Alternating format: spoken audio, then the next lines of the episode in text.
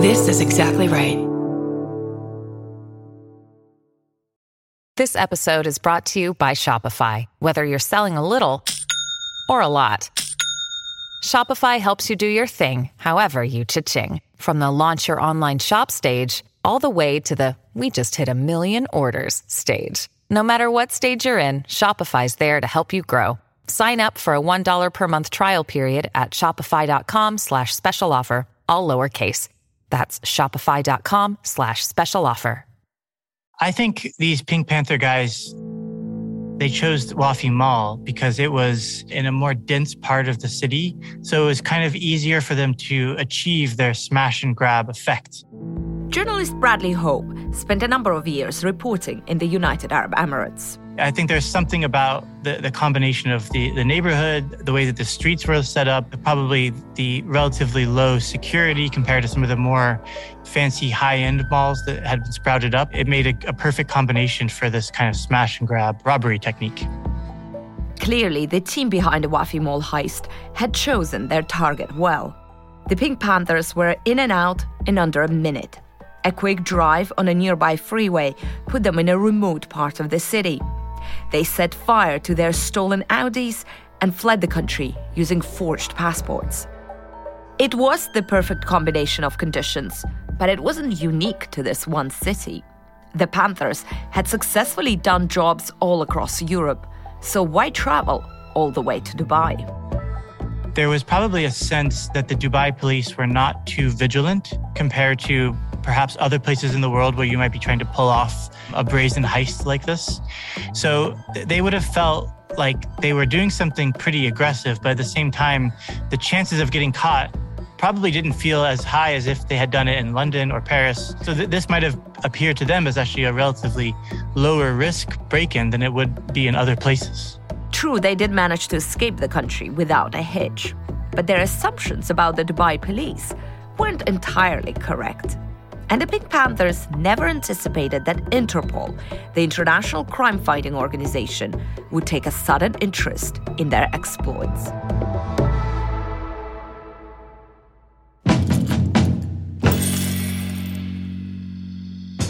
I'm Natalia Antelava.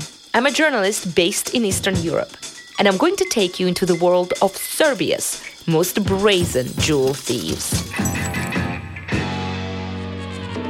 The most daring and successful diamond thieves in the world. 30 to 40 seconds, they're in, they're out. They've stolen half a billion dollars worth of valuables. Two well dressed men strolled into an exclusive jewelry store in London and walked out with $66 million in jewels. They're called the Pink Panthers. They're a loosely connected crew of overeducated, underemployed, ambitious young people who rose from the ashes of the Yugoslav wars of the 1990s to commit elaborate smash and grab heists all across the globe, often in broad daylight. This is Infamous International, the Pink Panthers story. Episode 4 The Pursuit.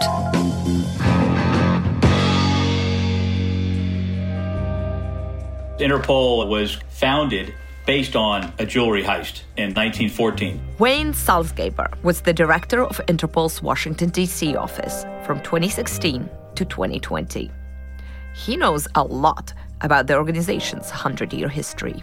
So in 1914, the crown jewels of Austria were stolen, and the thieves jumped on the fastest mode of convenience back then, which was locomotive in Europe, and fled across border. Prince Albert I of Monaco decided to personally tackle this growing problem of international crime. Prince Albert of Monaco brought 12 or 14 countries together to talk about police cooperation. It was the first International Criminal Police Congress. They made a list of best practices, like ensuring police departments in separate countries can talk directly, widespread use of fingerprint technology, and simpler ways to extradite criminals when they flee across international borders. Prince Albert's brainchild officially became the International Criminal Police Organization, better known as Interpol.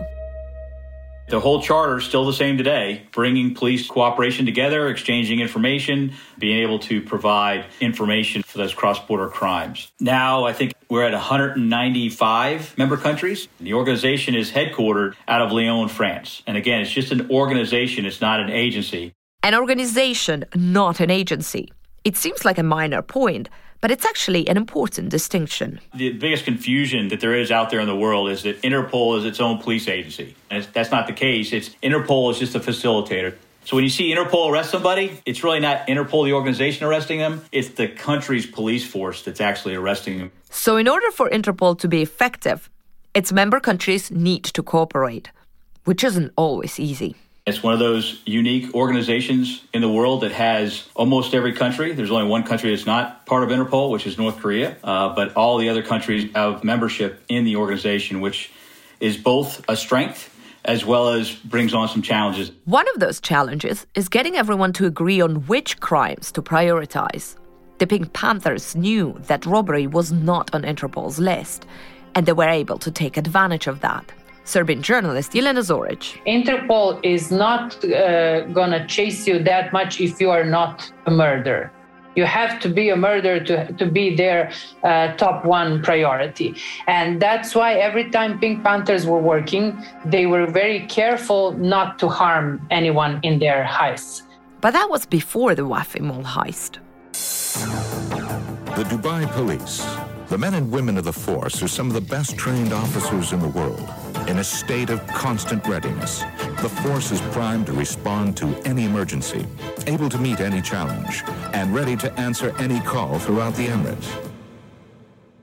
That's a promotional video put out by the Dubai police. They took a good game, and yet the Pink Panthers have outwitted them, outrun them, and embarrassed them on the international stage. They need to respond forcefully. Here's Jelena Zoric again, speaking through a translator. Uh, so in Dubai, just immediately after the heists, all the airports were immediately shut and the city was completely blocked. The Dubai police make every effort. But gang leader Mladen Lazarevic, his girlfriend Bojana Mitic, and their partner Milan Ljepoja they all managed to slip through the police dragnet. It was crazy because everybody knows how the police in Dubai is, and the police did react very fast. But just a few hours uh, later, they were already on the plane flying to Europe. They, they managed to escape and they left a complete chaos in Dubai because nobody couldn't believe that something like that could happen. Dubai's chief of police knows a public relations disaster when he sees one. The Wafi Mall heist is too big, too public, too embarrassing. The fact that no one was hurt doesn't minimize the damage. And so, the Dubai chief of police reaches out to the head of Interpol for help. Here's Wayne Salzgaber again. Ron Noble, who was the Secretary General at the time, the job of that Secretary General is to identify those trends that are important, as well as making sure that all the police agencies come together. At 41, Ron Noble is the youngest person to ever lead Interpol and the first American. He's ambitious, and he seems like someone who will rise to the moment. There was a lot of maturity that Interpol went through under Ron Noble's leadership between 2001 and that 2007. Part of that was getting a lot more technology integrated into the system to be able to exchange information faster, cleaner. You know, now biometrics, DNA, all those things were part of it. All of that technology really comes into play once you have some evidence to work with. And within hours of the heist, Dubai police discover a treasure trove. The thieves thought they completely burned the Audis, but they'd accidentally left the windows up. Without enough oxygen, the fire had died out. The forensics team scours the site, collecting valuable DNA and sending it on to Interpol.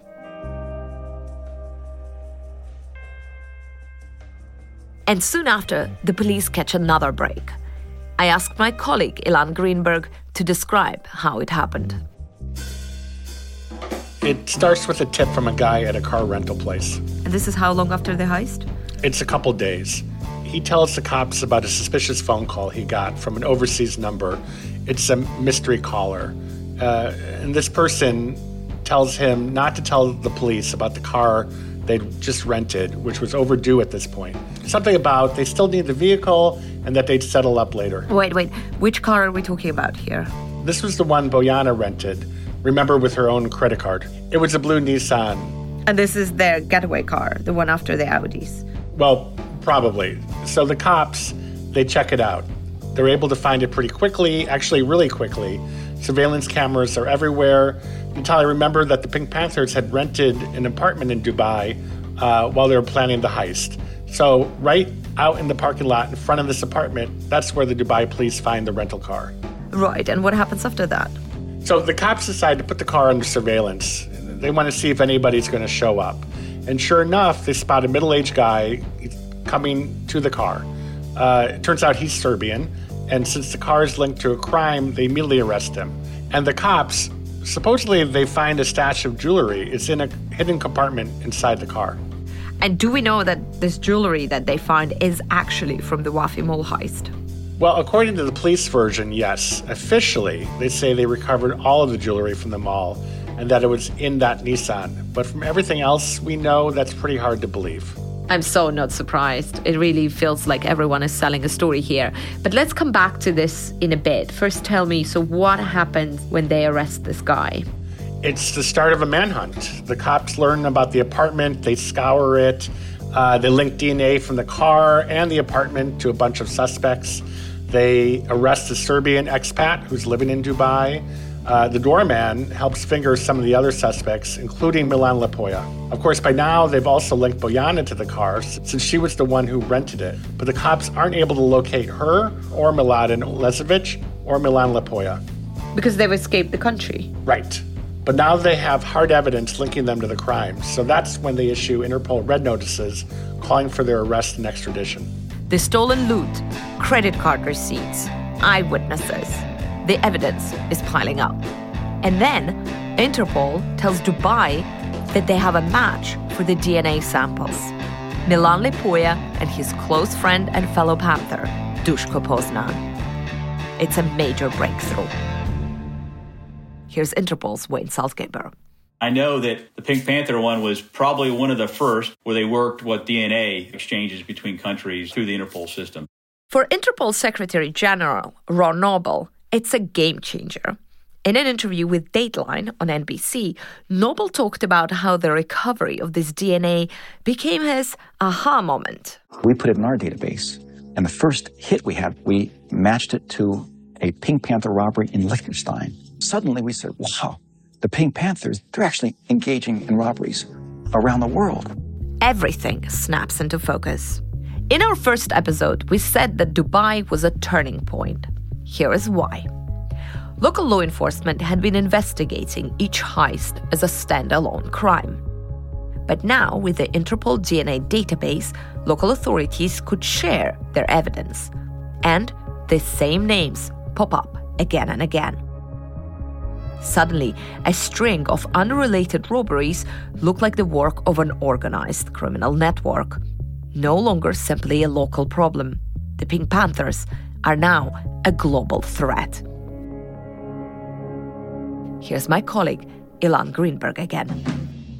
So, the head of Monaco's police department, that's Andre Muhlberger, he pushes Ron Noble at Interpol to create a working group focused solely on the Pink Panthers. But Ilan, why is Muhlberger so interested? So, Monaco was a favorite hotspot of the Panthers. You know, in general, they love the south of France.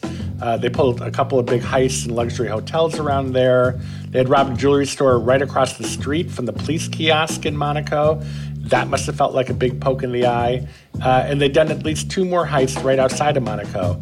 This is altogether a big problem for Muhlberger, and he's motivated to deal with them. I can see why. So, does he deal with them? Yeah. In mid 2007, Ron Noble launches Interpol's Operation Pink Panther. Um, they're going to go on to host an annual meeting, and police from all over the world participate. The idea here is to exchange information on how to tackle the Pink Panther problem, right? And at Interpol, the Operation Pink Panther team, they'll focus in the group year round.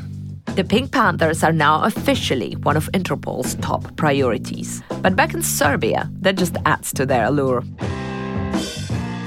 Journalist David Samuels wrote an in depth piece on the Pink Panthers for The New Yorker in 2010. Samuels saw how Serbian pop culture has always tended to glorify this kind of figure.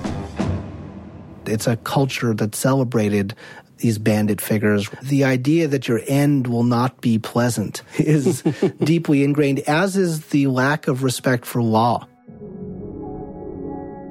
On the New Yorker's Out Loud podcast, Samuels talked about how one obscure pulp crime novel called Gorilla, published in the mid 1970s, had a profound influence on a whole generation of Serbian gangsters. I'd say that all of the Serbian gangsters I met had read this book, uh, or at least claimed to have read it. It's a cultural touchstone for them, the same way that Scarface is for American gangsters. It's the story of a Serbian man who comes to Paris and catches on as a bodyguard to this famous French actor. And this little purchase that he has on the good life curdles for him into this sort of unquenchable rage that he is excluded from being fully human in Western Europe and enjoying the luxuries that everyone else enjoys. The spirit of this book really does match the feelings of many of these gangsters. In fact, if you go further back in Balkan history, there's long been a cultural archetype of the outlaw hero. Journalist Jelena Zoric again. We had these uh, outlaws that we call hajduk. Not sure exactly if there is a word in English for that, but there, there this would be uh, people who were admired uh, because they were uh, they were bold, they were brave, but they were uh, actually someone who was robbing people on on the road. You know, they were robbing other people, but in one way they were like everybody was admiring them even now. I think that this history created this figure of a glamorous celebrity criminal who has an attitude and who is daring. So this history is extremely important because pink panthers are a cultural phenomenon. Film scholar dmitry voinov agrees with david samuels that this idea of celebrity criminals resonates with his fellow Serbs, in part because it plays on their complicated feelings about the riches of Western Europe.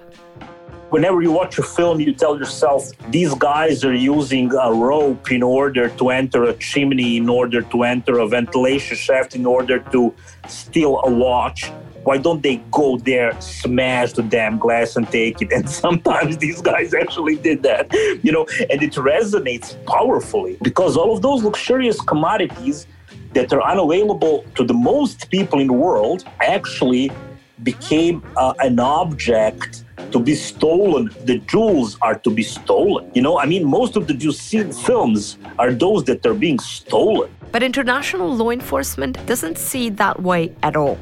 They strongly object to this image of the Panthers as a kind of real life Ocean's Eleven, committing victimless crimes and with panache. When they were committing the robbery, they were not violent, but when you have a weapon in your face, it's very hard for these people.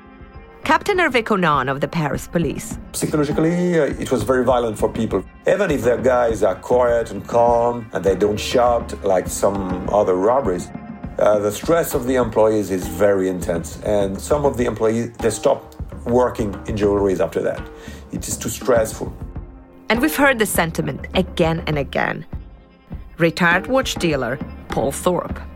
It drives me mad. There is no innocence in theft, and, and let me let me assure anyone listening to this now that might think that there is some kind of romance behind these big gangs and the robberies that they pull off.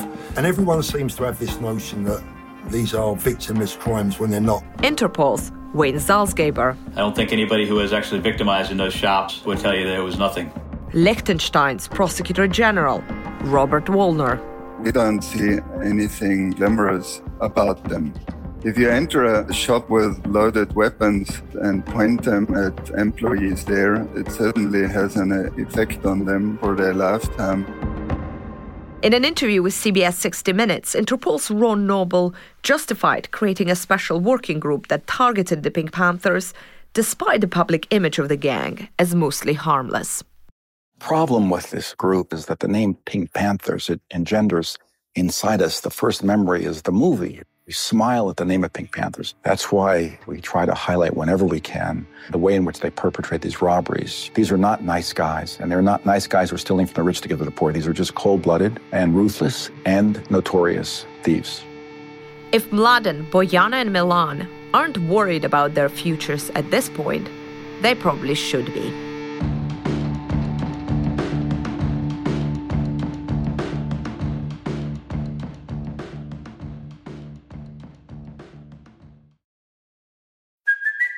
It's Kaley Cuoco for Priceline. Ready to go to your happy place for a happy price? Well, why didn't you say so? Just download the Priceline app right now and save up to 60% on hotels. So, whether it's Cousin Kevin's Kazoo concert in Kansas City, go Kevin, or Becky's Bachelorette Bash in Bermuda, you never have to miss a trip ever again. So, download the Priceline app today. Your savings are waiting. Go to your happy place for a happy price. Go to your happy price, Priceline. Bojana Mitic, her boyfriend Mladen Lazarevic, and their partner Milan Ljepoja all make their way back to Serbia, to their hometown of Niš. No matter what's happening with the investigation in Dubai, they believe they can relax. Not because they've covered their tracks, but because they think it just doesn't matter. Jelena Zoric again. Both of them, they were feeling that they would be uh, much safer in Serbia because once they come to Serbia, definitely they would be protected from Dubai police. There would be nothing else for the Dubai police to do if they're not anymore in their country. There is no extradition treaty between the United Arab Emirates and Serbia. And Serbian police are notoriously uncooperative. It's a source of frustration for law enforcement in other countries. Captain Hervé Conan investigated some of the Panther's biggest heists. In 2005, he was chasing a Pink Panther named Dragan Mikic, who had just pulled a jewel heist in the French Alps. Mikic was caught during the getaway when he tried to buy a train ticket using a 500 euro note. But despite being thrown into a French prison, Dragan Mikic managed to escape and make his way back to his home in Belgrade, Serbia's capital. We all knew that he was in Belgrade, but uh, it was difficult to have an international warrant against him in Belgrade. It's not just difficult to serve an international warrant in Belgrade, it's nearly impossible. There were a lot of corruption in these countries. You know, in Serbia, these guys were connected with very powerful people. So they know that as soon as they were in their country, they were not in danger. So difficult to recuperate them when they are in their country. Very difficult. Far from acting like wanted criminals, Mladen Bojana and Milan are able to live openly in Serbia. By all appearances, they are completely untroubled by the threat of arrest or extradition. If Milan Ljepoja knows he's a top priority for Interpol, he certainly doesn't act like it. So uh, at that time, he, while he was uh, on Interpol's red list, on Interpol's most wanted list, he was actually roaming freely the streets of, of Niš. He was a completely free citizen. Jelena Zoric. So not only he was a free citizen, but he also he could uh, freely get his own place in the city to run his own place. Milan opens a nightclub in the historic part of town. The business with the disco club, it was his way to invest eh, in a future, to invest in one day when he would stop doing what he was doing. But then in the meantime, he would always go back to what he was originally doing. He was always looking for an excuse just to do another small robbery, just to have some extra money in his pocket before finally settling down. But Milan's two occupations, as nightclub owner and as Pink Panther, are a tricky juggling act. About a year after he returned from Dubai, Milan plans a big event at his new club. He organized the whole party. He announced that it would be a, a, great party, but at the end, himself, he didn't show up at the party because he had to do another robbery in Europe. So he couldn't be there. It doesn't help that Milan has an excellent reputation as a thief. The jobs come to him. He was invited to, to take part in, uh, in a heist of a very famous jewelry, and he knew he was wanted by the Interpol at the time, but he just uh, couldn't resist it. He wanted to take part in it. And so, A little more than a year after the heist at the Wafi Mall, the job that had made him and his partners so famous, he's asked to lead a team planning another heist, this time in France. Milan travels to a town called Gex, just over the Swiss border. Like in Dubai, his first order of business is to get the lay of the land. He was doing what they call the, the site inspection. So he was taking a look at the streets, what they were always doing before every heist, to, to check out the, the streets and the, that neighborhood. Gex is a quiet place, home to about 10,000 people. Yet it turns out to be surprisingly busy when Milan arrives. And among the visitors, a Swiss detective named Jan Galassi. So there was one inspector working for the Interpol who was actually obsessed with uh, Milan Ljepoja. He knew him very well. He knew about his work. He knew how he looked like.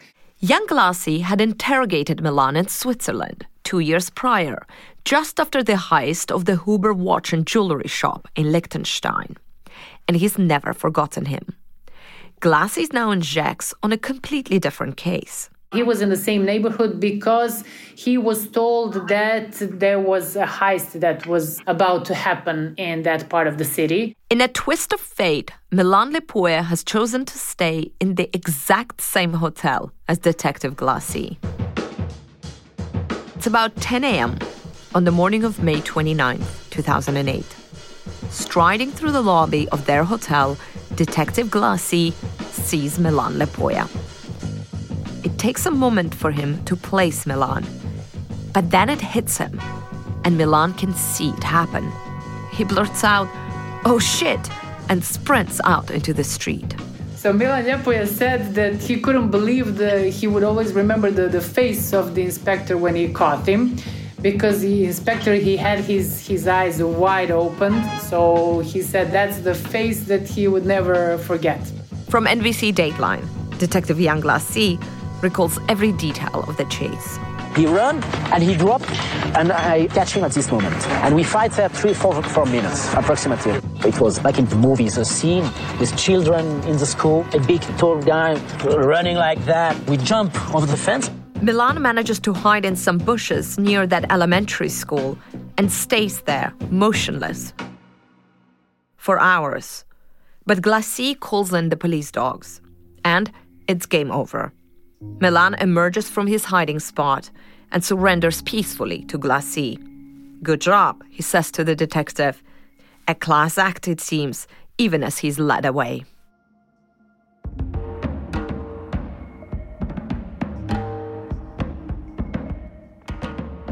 So, 18 months after the heist at the Wafi Mall, authorities finally have one of the key gang members in custody. Based on DNA turned up in Interpol's database, they have the identity of another, Dushko Poznan. Credit card records link Bojana Mitic to the crime as well. So that invincibility the Pink Panthers might have once felt, some cracks are starting to show. But catching a Pink Panther and keeping one are different things entirely. Milan Ljepoja had escaped prison before. In fact, for the Panthers, it was something of a specialty. Coming up next on Infamous International, the Pink Panthers story. He was extradited to us, and we thought uh, we could bring him to trial, but he didn't have the intention to stay with us. For the Pink Panthers, prison is just another part of the job. I will tell you that what you described to me is just people practicing a trade, having a career criminal orientation, and the escape is part of the trade. And a heist and a prison break, actually, have a lot in common. Of course, this was part of the plan, and everything happened within seconds. And Oliveira just walked out of prison and got on a motorbike that was waiting outside. That's next time on Infamous International The Pink Panther's Story.